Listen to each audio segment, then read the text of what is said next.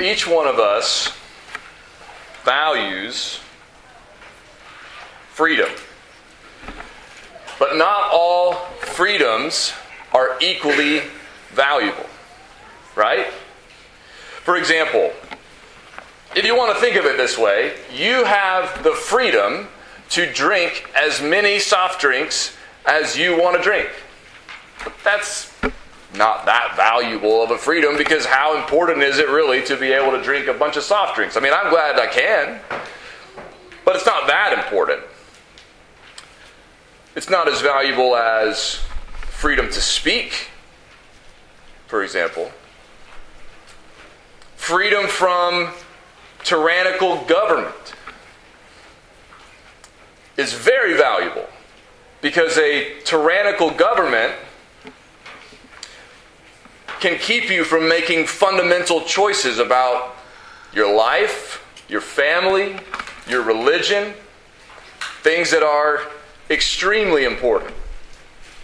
Freedom from slavery is even more valuable, because if you are enslaved to someone, then virtually all of your freedom, all of your autonomy is taken away, and you are accounted as someone else's property. But there is a freedom that's even greater than all of these. It's a freedom that's even more valuable, not only because it can be enjoyed while lacking those other freedoms. You can have it even if you are under a tyrannical government, even if you are enslaved. But it's also more valuable because it lasts far longer and delivers from a much worse form of slavery, one at work not only on our bodies, but also on our souls and even in our very hearts.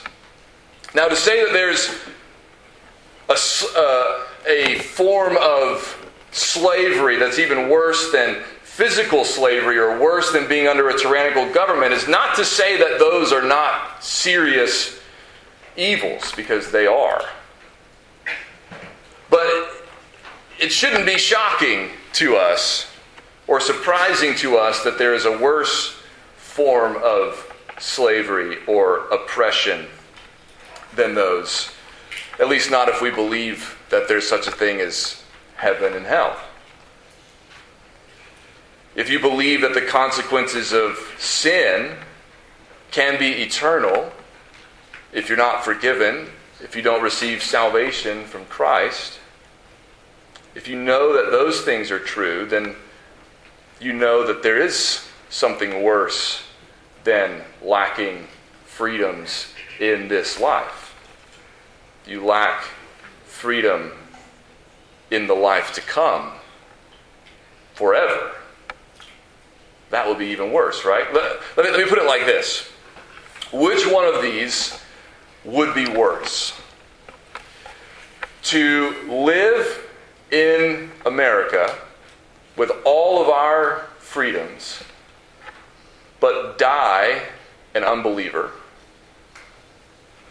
or to live in some place like China or Iran, where you have very little freedom, and yet die as a Christian? Which one of those would be worse? Which one of those would you rather be true of you? Now, of course, I'd rather live in America and die a Christian, right? I mean, that would be the best of both. But if you had to choose, which one would you choose? Which one would be worse? Which one would be better? I mean, if you're a Christian and you believe the Bible, it's not even a hard question, because we're weighing something that happens in this life for a brief amount of time versus something that happens for eternity. To suffer in this life a lack of freedom from tyranny, a lack of freedom from slavery even perhaps, would be a real hardship, a real evil, not minimizing it. But it would not be nearly as bad as dying without the freedom that comes to those who believe in Christ. Freedom from sin, freedom from death, freedom from hell. I say all that so that we don't misunderstand what Jesus says in John chapter 8 about freedom.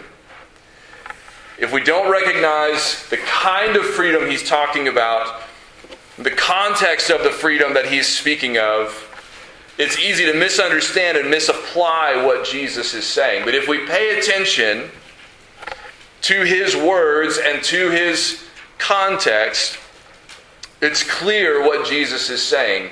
It's clear what Jesus means, and it's clear how important his words are for us, not only to understand, but to believe. So here's what Jesus says in John chapter 8, beginning in verse 31, and I'll read down to verse 47. It says, "So Jesus said to the Jews who had believed in him, 'If you abide in my word, you are truly my disciples, and you will know the truth, and the truth will set you free.' They answered him, 'We are offspring of Abraham and have never been enslaved to anyone. How is it that you say you will become free?' Jesus answered them, 'Truly, truly, I say to you, everyone who practices sin is a slave to sin. The slave does not remain in the house forever. The son remains forever.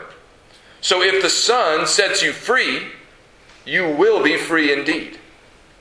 I know that you are offspring of Abraham, yet you seek to kill me because my word finds no place in you. I speak of what I have seen with my father, and you do what you have heard from your father.' They answered him, 'Abraham is our father.'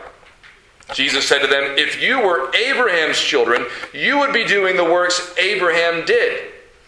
But now you seek to kill me, a man who has told you the truth that I heard from God. This is not what Abraham did. You are doing the works your father did.' They said to him, 'We were not born of sexual immorality. We have one father, even God.' Jesus said to them, 'If God were your father, you would love me. For I came from God, and I am here. I came not of my own accord, but he sent me. Why do you not understand what I say? It is because you cannot bear to hear my word. You are of your father the devil, and your will is to do your father's desires. He was a murderer from the beginning, and does not stand in the truth because there is no truth in him. When he lies, he speaks out of his own character, for he is a liar and the father of lies. But because I tell the truth, you do not believe me. Which one of you convicts me of sin? If I tell the truth, why do you not believe me? Whoever is of God hears the words of God. The reason why you do not hear them is that you are not of God.'" Now, right at the beginning of this passage, there's something that should catch our attention. Verse 30, right before our passage, says that many people believed in Jesus at that time. And verse 31 says that Jesus is speaking to those who believed in him. And what does he say to the people who have already believed? He says, "If you abide in my word," abide's not a word we use a whole lot. It just means to remain or to stay. "If you abide in my word, you are truly my disciples." Well, wait a minute. Isn't believing in Jesus enough to make you one of Jesus' disciples? I mean, hasn't that been John's point all through this gospel? That all we have to do is believe in Jesus. We just have to receive him. We believe in him. We don't have to do any works. It doesn't matter, what family we come from or any of that. We just have to believe in Jesus. Even if we have sinned greatly, if we turn to Jesus, that's all we need, right? So, is Jesus changing that on us? Is he adding something to this? No. What is he saying? He's telling us what the rest of the Bible tells us too, which is that there are different kinds of believing. And not every kind of believing is the saving kind. Not every kind of believing is the real kind. For example, James in James chapter 2 says, okay, you believe that there is one God. That's good. Guess who else believes that? The demons. And they shudder. So believing that there's one God, I mean, that's good, but that doesn't make you a Christian. And James goes on to say, believing, having faith, but not having works, not doing good deeds that come from that faith, what kind of faith is that? It's dead. Dead faith won't do you any good. Jesus is saying the same kind of thing. Okay, you've believed in me now. You've come to believe that I'm the Messiah, the Savior, and you want to follow me. That's good. If you stick with me, if you keep following me, then you're really my disciples. Now, part of the reason I think Jesus says this is because not that long ago, back in chapter 6, a whole bunch of people who had been following Jesus heard him say some hard things and said, never mind, I'm out. I'm not following Jesus anymore. What do we make of that? Well, it's the same thing that Jesus said when he told the parable of the soils. You know, the sower goes out to sow seed, and he casts the seed on different kinds of soil. Some falls along the path, and it gets gobbled up. Some falls on rocky soil. It springs up for a little while, but when the sun comes, it burns it up. Some falls where it grows up among thorns. Eventually the thorns choke it out. Things like, you know, riches and the cares of this world. People get concerned about other things and chokes it out. And then some falls on good soil, and it grows up and produces fruit 30, 60, 100-fold. Which means this. There are some people who hear the gospel, they hear the good news sown, and they don't respond at all. They're like those where the seed fell along the path. Before anything good can come of them hearing it, it's gone. It's one in one ear and out the other.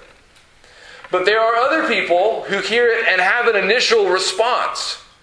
Some sign of growth. I like the sound of that. I like these people. I like this, message I'm hearing. This sounds pretty good. But for one reason or another, before they bear any real fruit, they burn up and they're gone. They had a response, but it wasn't one that lasted. It wasn't one that bore fruit. Jesus is saying to those who have recently believed in him, if you stick with me, if you remain in my word, if you keep doing what I say, then you will prove to really be my disciples. Because there are people who look like my disciples for a little while, but eventually they bail, which means they weren't ever really my disciples in the first place. Because if you believe in Jesus, if you believe he's the Messiah, if you believe he's the Son of God, and you believe you need him, because you're a sinner and he's the Savior, because he's God and you're not, then here are two things you know are going to happen. One is, Jesus is occasionally going to say things that don't sit well with you, that you don't immediately agree with or you don't immediately like. Why? Because he's different than you. He's not broken like you and I are. He's not a sinner like you and I are. We're going to get out of sorts sometimes. We're going to have the wrong priorities sometimes. We're going to want to do the wrong thing sometimes. And Jesus is going to say, that's not the way we do it. And you're not going to like it. You know that's going to happen. But here's the second thing you know. You know that whenever there's a conflict between you and Jesus, that Jesus is always going to be the one who's right. Right? So you're going to be committed to sticking with him even when he says things that you don't like. People that bail on Jesus when he says something they don't like prove they didn't really believe he was who he said he was in the beginning. That's what he's saying. He's not adding works to faith as a part of our salvation. He's saying, here's what real faith looks like. Here's what real belief looks like. Doesn't mean you'll never wander. Doesn't mean you'll never question. I mean, Peter, went toe-to-toe with Jesus and told him he was wrong. But Peter didn't bail. He denied him, but he came back. Not saying you won't hit some rough patches, not saying you won't wander. But if you say, never mind, then you never were. You never really believed in the first place. That's what Jesus is saying. True disciples stick with Jesus. They abide in his word. And then here's what happens for them. Verse 32. If you do that, he says, you will know the truth, and the truth will set you free. What does that mean? What truth are they going to know? Well, we could say they'll know the truth about Jesus, right? Who he really is. We could say they'll know the truth about themselves, right? That they need Jesus. But more fundamentally than that, they will know the truth because Jesus is the truth, right? He said, I am the way and the truth and the life. Jesus is the truth. He is the embodiment of truth. There is no truth apart from him. If you follow him, if you abide in him, if you believe in him, you will know him, and knowing him means knowing the truth. And the truth, Jesus, will set you free. Now at this point, some of those he's talking to begin to push back on him. There's an indication that at least some of those he's talking to don't believe, as we're going to see in a moment. Because they say, hold on, time out. We are offspring of Abraham and have never been enslaved to anyone. How is it that you say you will become free? Because Jesus says, stick with me, you'll know the truth, and the truth will set you free. And they don't say, oh, good. I need some freedom. I need some truth. They say, well, wait a minute. Who told you I was enslaved to anything I needed to be free from? Don't forget which family I come from. I'm a child of Abraham. We've never been enslaved. Why are you talking about needing to be free? Well, let's think about that for a minute. Have the offspring of Abraham ever been enslaved? Yes. Remember that little thing called the Exodus that happened? It was because they were slaves in Egypt. That's the defining moment of their history. Their ancestors were enslaved. And then later, after they had lived in the Promised Land for a long time, they had to leave again. They were sent into exile because they had sinned against God. And when God brought them back into the Promised Land, even then, in the book of Nehemiah, in Nehemiah 9, it says, behold, we are slaves this day in the land that you gave to our fathers to enjoy its fruit and its good gifts. Behold, we are slaves. So even as they've come back from exile, back into the Promised Land, they're still saying, we're enslaved here. Now we can say, well, maybe that's not what they're talking about. Maybe they're talking about, in the past, maybe we were enslaved, but not now. Well, are they enslaved at this time? You can make a pretty good case that they are. All right, at least one scholar has pointed out their conditions under the Romans, not that different. Are they free? They're certainly not free. They may not feel completely like slaves, but they don't have freedom. They don't have autonomy. They can't rule themselves. They can't do what they want. They've got Roman soldiers all over the place. They've got a Roman governor overseeing everything that happens there. They're not nearly as free as they think they are. And yet, that's not even what Jesus is talking about. What is Jesus talking about? Jesus says in verse 34, truly, truly, I say to you, everyone who practices sin is a slave to sin. I'm not talking about setting you free from Rome. I'm not merely talking about making your physical life here and now better. I'm talking about something deeper. I'm talking about something more significant, more fundamental. I'm talking about slavery to sin. Jesus says, which you are all under, and which I can free you from. Because he says everyone who practices sin is a slave to sin. If you are living in sin, if that's your habit, that's your practice, you're enslaved to it. Somebody has said, you know, if somebody were to claim, I'm not enslaved to sin, I just choose to do it. Okay, choose not to do it. Show me how you choose to love God with all your heart and soul and mind and strength. That's the fundamental commandment of the law. Can you do that? Show me how you love your neighbor as yourself. Choose to do that if you can. Outside of Jesus, you can't. If Jesus does not set you free, you're not free from the clutches of sin. The whole New Testament is really clear about this. Peter talks about this in 2 Peter 2. He's talking about false teachers who come into the church, and he says, they promise them freedom, but they themselves are slaves of corruption. For whatever overcomes a person, to that he is enslaved. Whatever is dominating your life, whatever is ruling your life, that's what you're enslaved to. Paul says it. In his letter to Titus, he says, we ourselves were once foolish, disobedient, led astray, slaves to various passions and pleasures, passing our days in malice and envy, hated by others and hating one another. Before we were saved, Paul says, we were slaves to our passions and desires. We were driven by just whatever we wanted to do.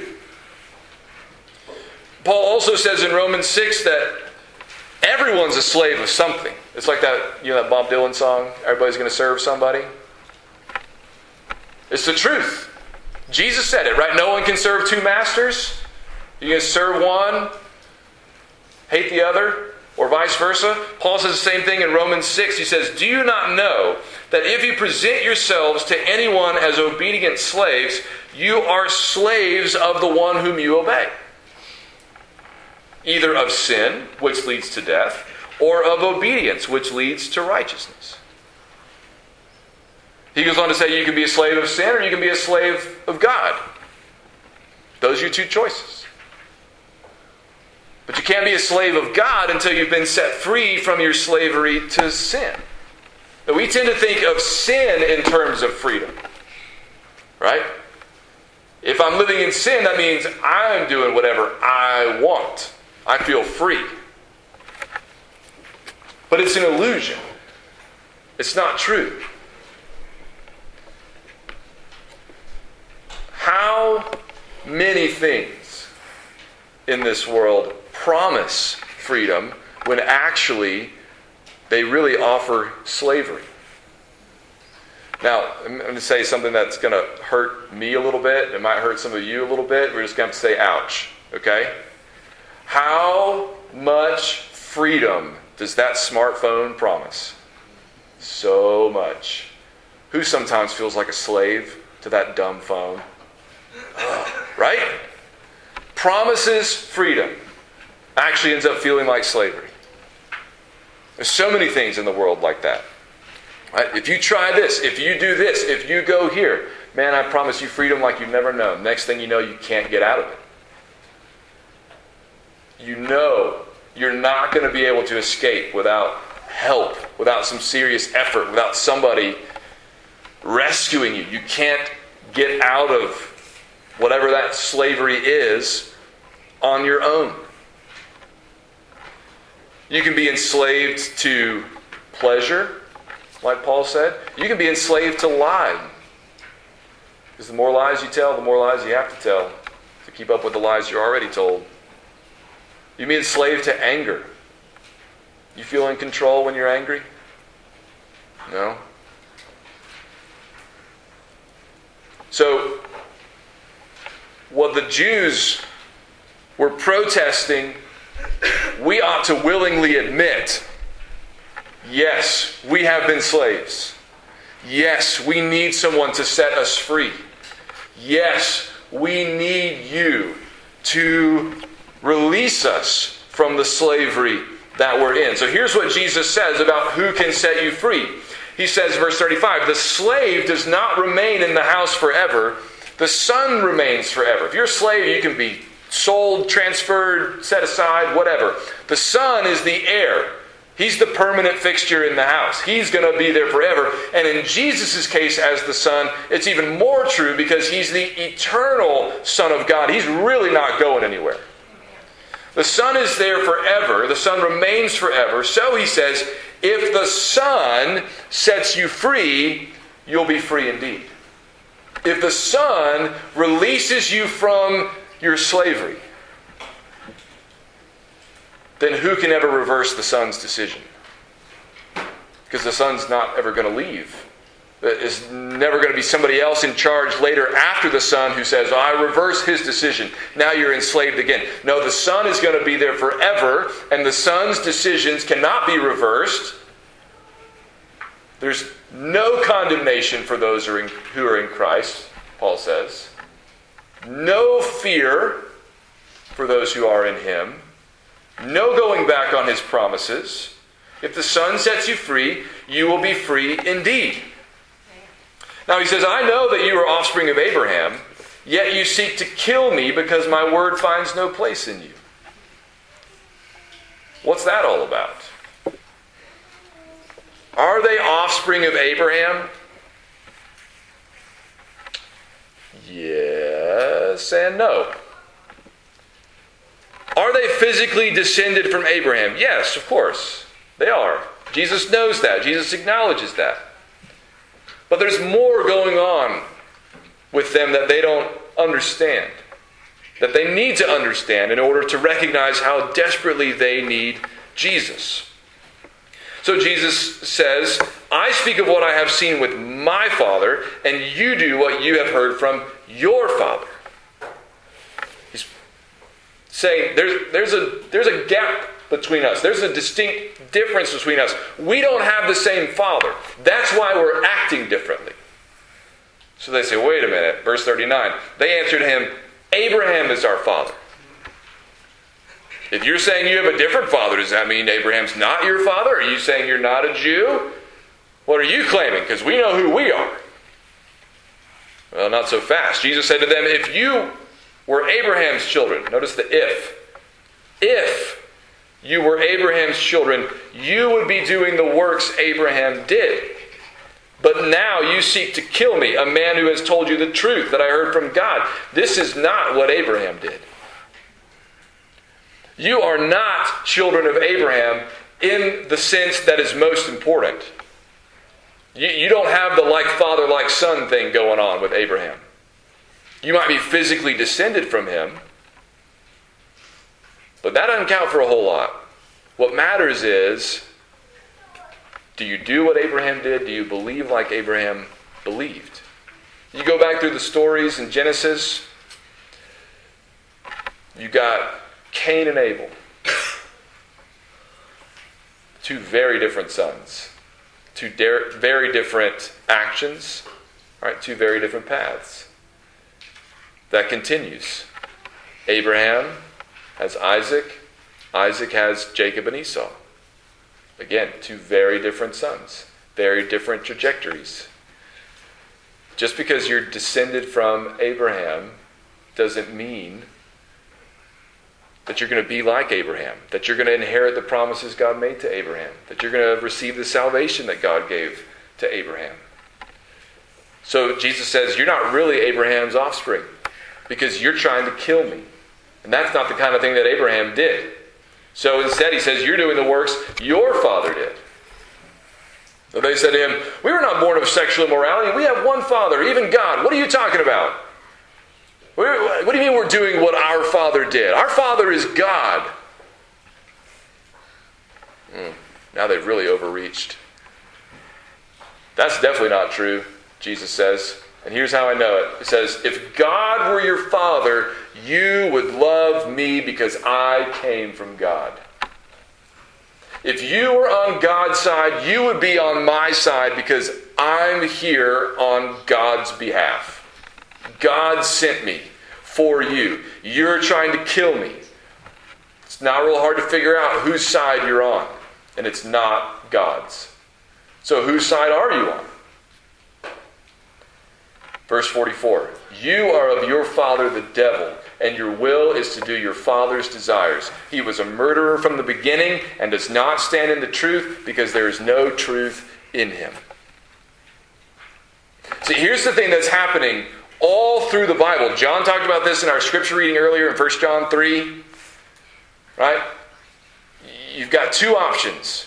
You've got people who love God and love their brother, and you got people who hate God and hate their brother. You can be like Cain, or you can be like Abel. Those are your options. Ever since the beginning in Genesis, here's what God said in Genesis 3:15.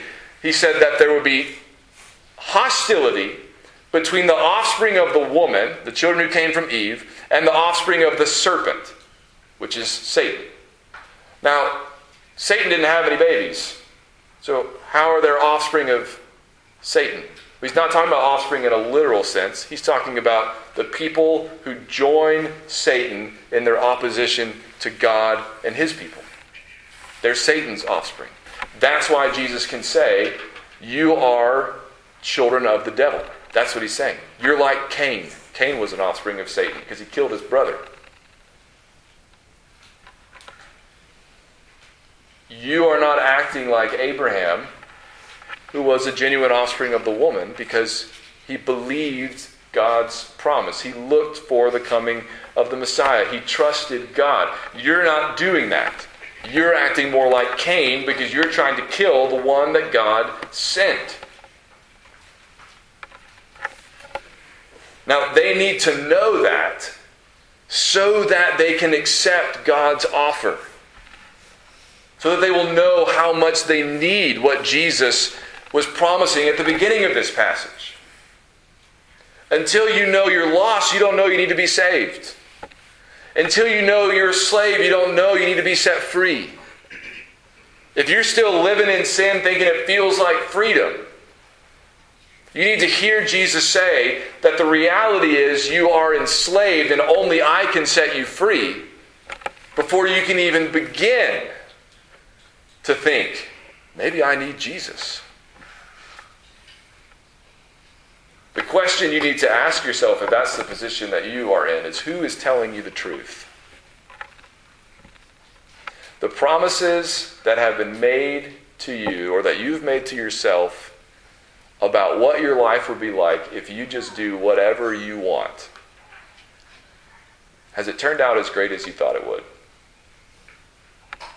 Is it working as good as you hoped it would? Do you really feel free? Do you feel like you're going to get to the end of your life and say, that was the way to do it? Or are you starting to realize, maybe I missed something? Maybe someone pulled one over on me. Maybe what looked like freedom is not really very free. Maybe getting to do whatever I want is not actually the way I was designed to live. Maybe life's not supposed to be like that. Maybe that's why I've got a trail of broken relationships behind me. Maybe that's why I feel like I'm beating my head against the wall all the time. Maybe that's why I feel so frustrated all the time. Jesus is offering you something nobody else can give you. And he's being honest about it.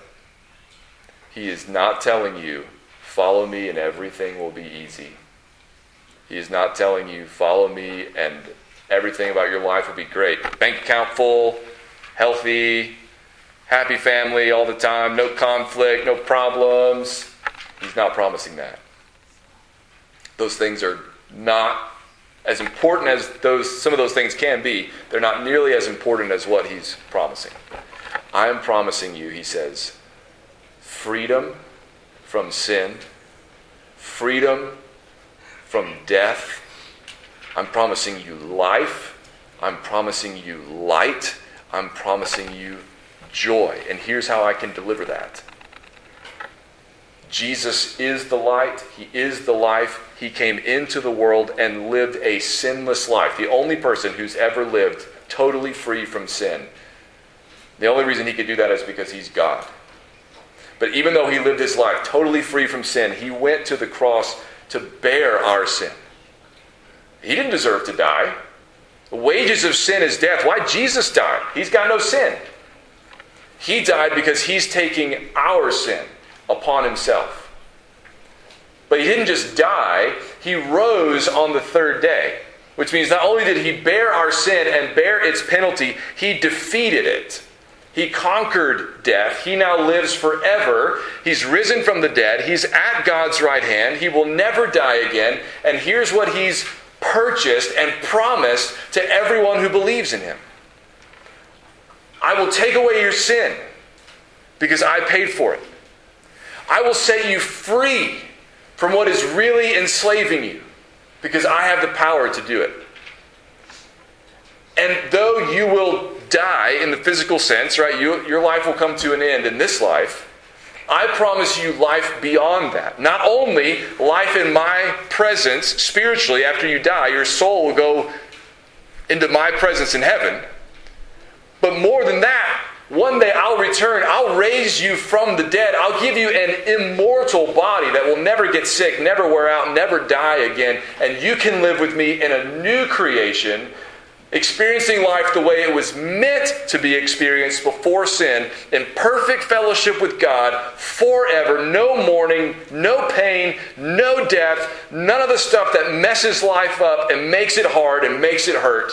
All that will be gone, and you will dwell in my presence forever with joy. Now don't tell me you don't need that. Don't say, set me free from what? Set you free from this body that's broken and affected by sin. Set you free from a life where you pretend to be free, but you're actually enslaved.